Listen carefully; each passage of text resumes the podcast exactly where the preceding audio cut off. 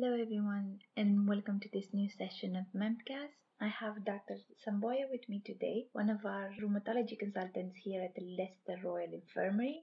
Dr. Samboya is going to guide us through on how to approach history taking and examination in a patient with presumed vasculitis or connective tissue disease. Hello, Dr. Samboya. I'm going to talk about how to approach abnormal bloods that you've um, run for a patient with suspected rheumatic disease. Say, for example, you've done an ANA, it's significant titer. What I regard as a significant titer would be anything more than 1 in 160 or higher than that. So 1 in 320, 1 in 2000, anything of that magnitude really would be considered a significant ANA. Or if you run an ANCA result and patient comes back with either a PR3 positive ANCA or MPO positive ANCA, what do you do with that? So the easiest approach I find for anyone that's a burgeoning rheumatologist or having some interest in rheumatology or for the registrar on the acute take is to use what I call the glove and sweater approach. It refers to a group of questions that you can ask, questions that you can easily track and easily remember on the acute take or on the ward or in a clinical setting if you suspect that they may have an autoimmune rheumatic disease. So what is the glove and sweater approach? It's a method I, I put together to make life easy for people to ask questions. So it's like wearing gloves and a sweater on a winter's day. So as with every form of medical history for a patient, you need to always allow the patient to tell you the history. The patient has the tools to know what they've been struggling with symptom wise. Just allow the patient to tell you the history let them tell you everything if they have. Let them go through all the bits, and you will be able to arrive at the diagnosis after you've heard the story and examined. If you're no closer to arriving at a diagnosis after history and examination, then you would find that the investigations will cause some confusion and some concern. So, glove and sweater approach you're wearing a glove. The glove questions that you would ask are swelling and pain in the small hand joint. So we're talking about the metacarpophalangeal joints, the MCPs as we like to call it, or the proximal interphalangeal joints. Now, I won't mention the DIPJ joints because the DIPJs, that's the distal interphalangeal joints, are often involved in osteoarthritis. It can be involved in psoriatic arthritis, but realistically, if it is going to be involved in psoriatic arthritis, there will be an element of swelling in those instances. So we're talking about small hand joint involvement in the MCPs and PIPJs if the patient has pain and swelling. Obviously, those are tumor and calor and all the other signs of inflammation obviously come to the fore when you're talking about it. So dolor and tumor, two of the cardinal signs of inflammation, if they are involved in the hands, that allows you to suspect that there's inflammation going on in that hand.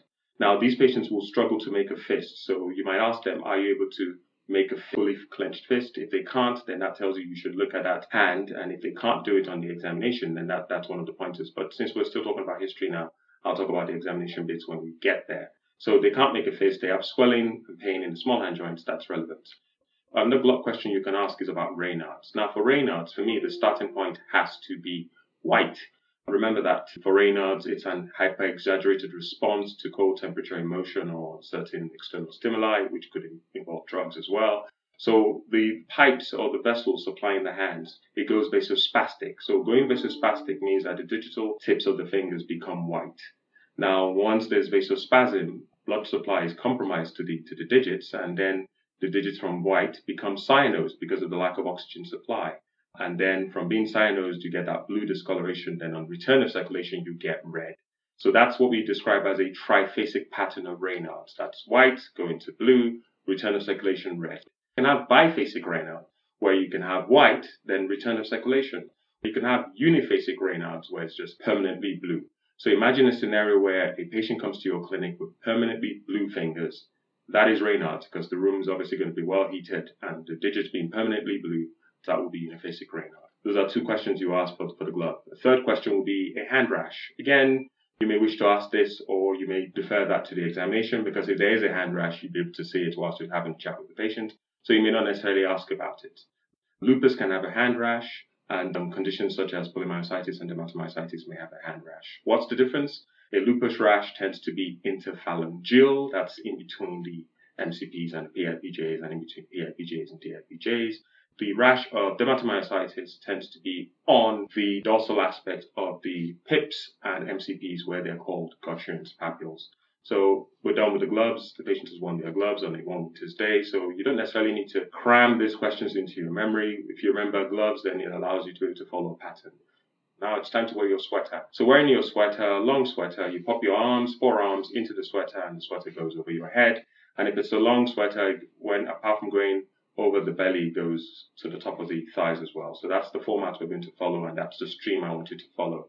So arms. So what we concern ourselves with in rheumatology is proximal muscle weakness. Now remember, proximal muscle weakness, the key questions are difficulty lifting arms above your head, brushing your hair, combing your hair, difficulty lifting things off the top shelf. That would be very relevant. And for proximal muscle weakness of the legs, which you can ask at this point in time so that you can just link it together, will be difficulty climbing stairs, difficulty standing up from the seat without the arms, difficulty getting off the toilet seat, which is relevant because for the toilet seat, you can't necessarily put your arms on any rest. So it's very relevant. Patients are struggle with that that sort of clinches that there might be an element of proximal muscle involvement. Distal muscle involvement, we don't necessarily concern ourselves with, but again, if there's distal involvement, you would expect proximal involvement. If there's just distal involvement with no proximal involvement, then you wouldn't necessarily be panicked that there's anything you're missing. So we're done with arms and forearms, and it's now time for the hair. Now, hair. What's key about the hair is that you should ask about hair loss. Oftentimes, I find when I ask patients in clinic if they've had hair loss, people often say yes. So you need to make sure you scrutinize that symptom quite prolifically. You need to ask, do you wake up with blocks of hair on your pillow? Now, that's a very relevant issue. If you're denuding hair on your pillow every morning, that's clearly abnormal. So I'm not really fussed about dead hair falling out when you wash your hair you're combing your hair because a bit of trauma hair falls out. That's not really relevant. But denuding hair on the pillow in the morning, that's relevant. So that's what you need to ask about. Or a woman seeing bald patches at all, Again, that's relevant. I often say to students that if you can see a woman's scalp, there's a problem. So make sure you, you try and um, evaluate that in detail. So we're done with the hair, eyes. So eyes, what do you want to know about the eyes? You want to know about difficulty looking at bright light as a result of pain. That's relevant. So pain and photophobia suggest uveitis. Now, oftentimes you, you may get the fibromyalgia patient talking about difficulty looking at bright lights just for the sake of that. That's not really relevant. What I want is photophobia in, con- in conjunction with pain that suggests uveitis. And it makes sense because when the iris or the uveal tract is inflamed as it contracts, as light gets through the apertures, it hurts. That's really what you want to know about. Or it could just be redness in the eyes from episcleritis and there's no pain. The way to make the distinction is episcleritis is erythema without pain. So E goes with E is an easy memory aid I always teach to my students in the medical school. That's a good way to remember it. Don't forget dry eyes for the eyes, very relevant. Oftentimes you may ask a patient, do you have dry eyes? And they may say yes. You have to make sure you scrutinize the symptom a bit more. Ask them about do they need drops? If they're using eye drops for dry eyes, that's relevant. And ask them about the feeling of grittiness in the eyes, like sand being poured in the eyes. Again, very relevant because you, you don't necessarily get that grittiness in the eyes if your eyes are not pathologically dry. But if they are pathologically dry, it feels like someone has poured a handful of sand into your eyes. And that's clearly distinct from driving on a winter's day and the heating is on full blast on your eyes and you might get a, a, feeling of your eyes being sore anyway. So that's clearly distinct. So make that distinction quite clearly. So we're done with the eyes.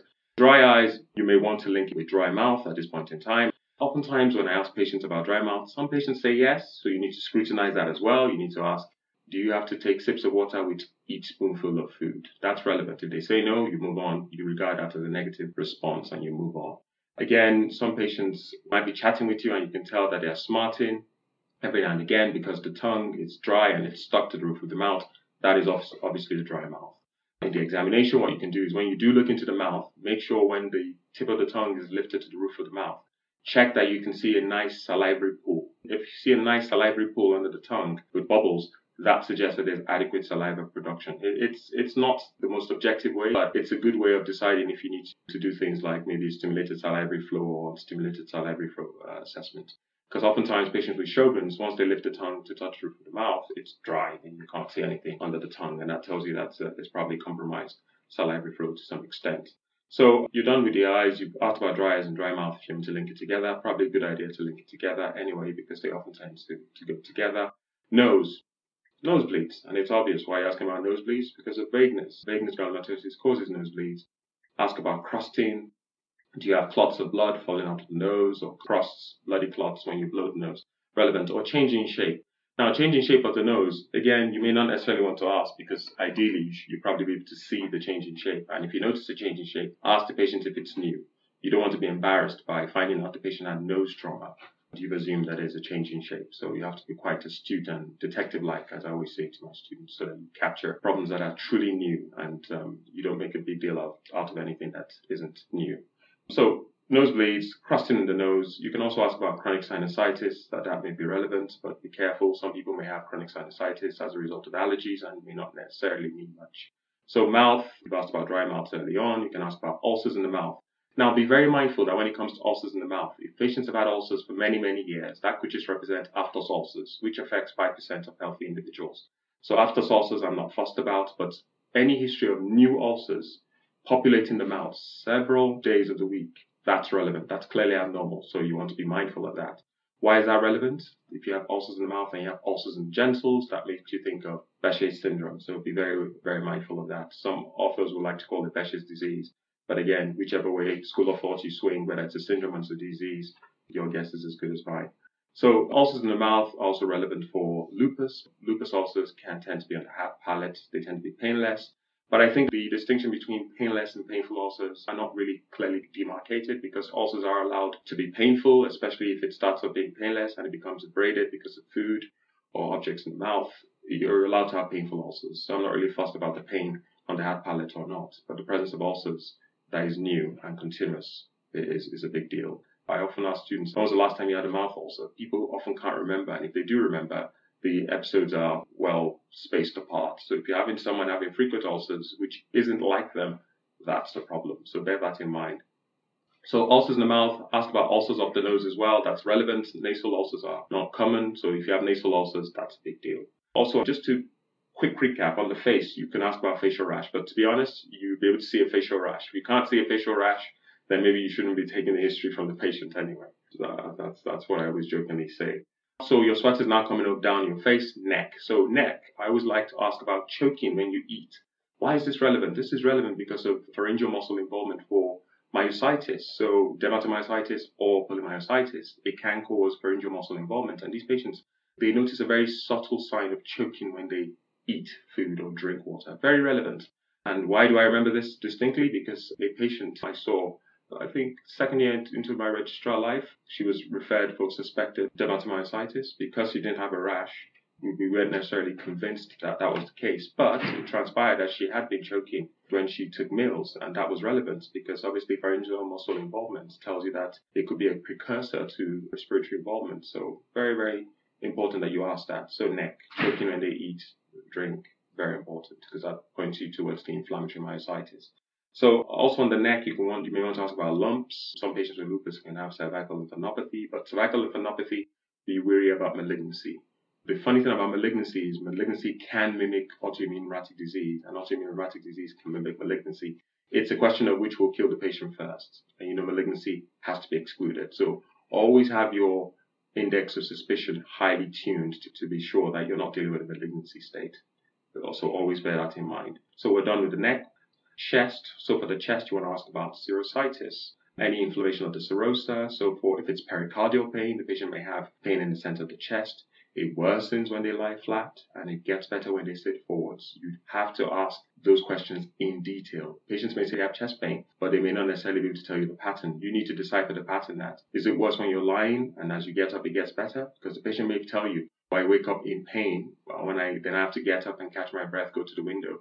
Then you decipher that it's the change in posture that helped the pain. Make sure you make that distinction. Or when they get pain at the sides of the chest, that suggests pleural pain what we call a pleuritis, which patients with lupus can have as well, that is relevant. So ask about pain when they take deep breaths in. And um, pleural pain would linger on and on. It's not the kind of pain you get in the morning and by night time or afternoon it's gone. Not none of that. So chest, pericardial pain, pleural pain, you've asked. Then belly pain, you want to ask about that because peritoneal inflammation, lupus, doesn't happen often, but it can have pain, especially the meals. But again, you want to be careful you're not dealing with gallstone related pain causing pain after meals or peptic ulceration type pain. So be clear to make that distinction. But oftentimes with peptic ulceration or gallbladder related pain, they wouldn't have other features to suggest an autoimmune disease or vasculitis. So your sweater now has gone over your belly. Now, if it's a long sweater, at least we get to half of the thigh. So you ask at this point, if you haven't asked about proximal muscle weakness, ask about it. Also on the legs, you want to ask about pins and needles, paresthesia affecting the lower legs or the arms, very important. Because obviously patients with either connective tissue disease or vasculitis may have involvement of the nerves, like a mononeuritis multiplex type feature. So you need to be able to spot that.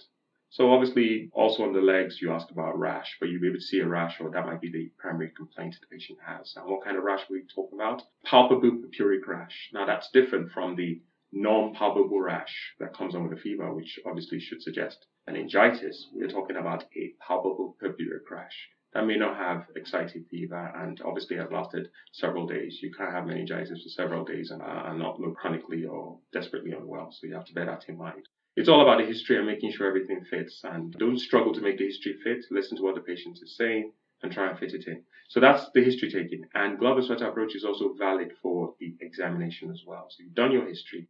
And when you're doing your examination, you can go through the same sequence for examination. So for the hands, look out for inflammation in the hands. Ask the patient to fully make a fist. If they can't make a fist, that tells you that there's MCP and PIPJ involvement. Check for proximal muscle weakness. See if you can oppose them when they adduct AD uh, abduct rather, AB, abduct the uh, upper, upper arms like a chicken wing, I like to call it. See if you can oppose them. If you can oppose them, there's probably weakness in proximal muscles. Hair, check for hair loss. If you can see a scalp, like I said, or a rash, maybe a scarring rash of discoid lupus. Have a look at the eyes. Is it red? Is it not red? If they've complained about photophobia, with bright lights. You can test out with maybe a pen torch, be kind to the patient, or they might not be very happy with you shining bright light into the uveitic eye. Nose, see if there's any septal nasal change or change in shape or uh, nasal perforation.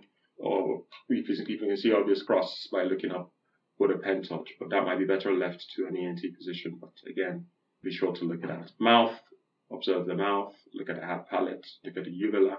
You may see ulcers there. So chest, see if you can feel the pleural rub or pericardial rub. So have a good listen. Belly, examine them to make sure that there's no rigidity or guarding. But you shouldn't really have rigidity or guarding because if you do, you should be more worried about an acute abdomen. But the belly may, may be painful or may not be painful depending on how the severity of the symptom. And obviously when you're checking the legs, make sure you look out for rash and check dorsiflexion. The amount of times I've had junior doctors have asked, oh, do they have nerve involvement? And they told me no. And I approach the patient and find that they've lost dorsiflexion, which suggests a foot drop it, it's it's too numerous to count. Very important that you check that, and that could be a sign that um, they have organ-threatening vasculitis or CTD, and you really need to be talking about more potent immunosuppression. And that is the glove and sweater approach. I hope it all makes sense. And any further queries, you can let me know and we can address it. Thank you. Well, thank you.